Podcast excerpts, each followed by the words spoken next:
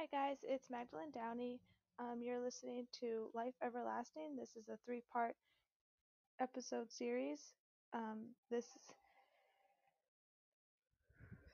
episode is Finding Hope in Darkness, where we'll be talking about the Christian view of death and loss of a loved one and how a Christian should view the different topics dealing with that. I recently lost my grandfather, so a lot of these topics and ideas are fresh in my mind right now, and I've been dealing with a lot of that stuff. Um, so let's get started. Traditionally, most Western cultures found the beginnings of closure with death of a loved one partly through the funeral process. Likewise, in Western society, funeral attire customarily consists of black, conservative clothing, with origins dating back as far as the Roman Empire. Black was chosen as a color to represent the mourning process, as well as showing a sign of respect to not only the deceased, but to the family in the time of loss. Black is known, however, to not only represent death and mourning, but also sadness, evil, and fear.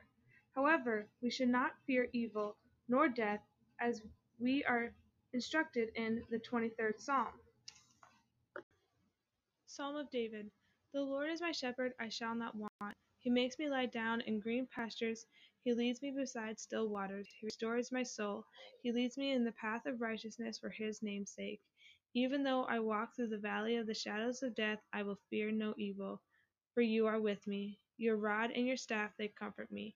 You prepare a table for me in the presence of my enemies. You anoint the head with oil. You, you, my cup overflows. Surely goodness and mercy shall follow me all of the days of my life, and I shall dwell in the house of the Lord forever.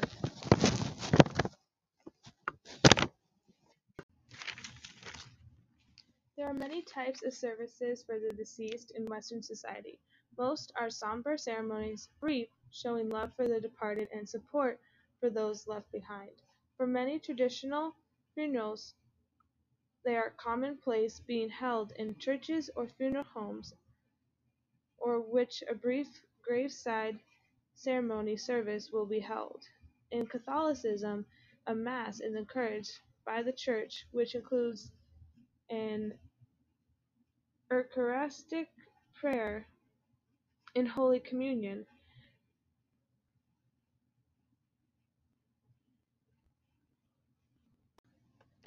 Readings from the Old Testament, a psalm, and the Gospel,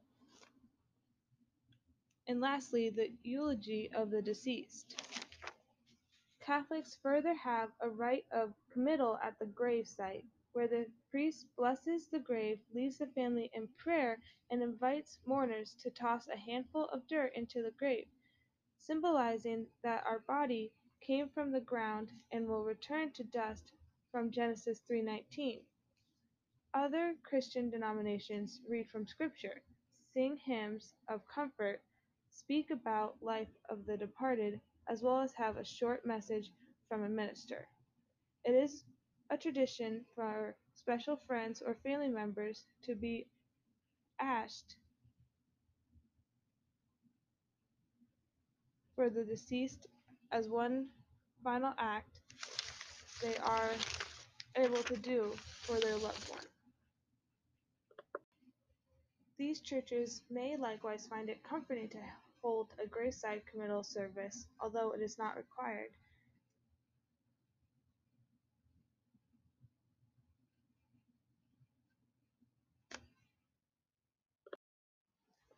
Irish, however, be they Catholic or Protestant, have long practiced the Irish wake, while later having a funeral. Instead of only mourning for their last loved one, they celebrate the life they have lived. Food and drink are shared as stories pass between those gathered to honor the deceased. Celebrating life, celebrating what lies ahead, unselfishly looking not only at our loss but at the deceased's gain should not be the focus. The more selfishly based funeral practices of what the West need to align more with the Christian backgrounds they proclaim.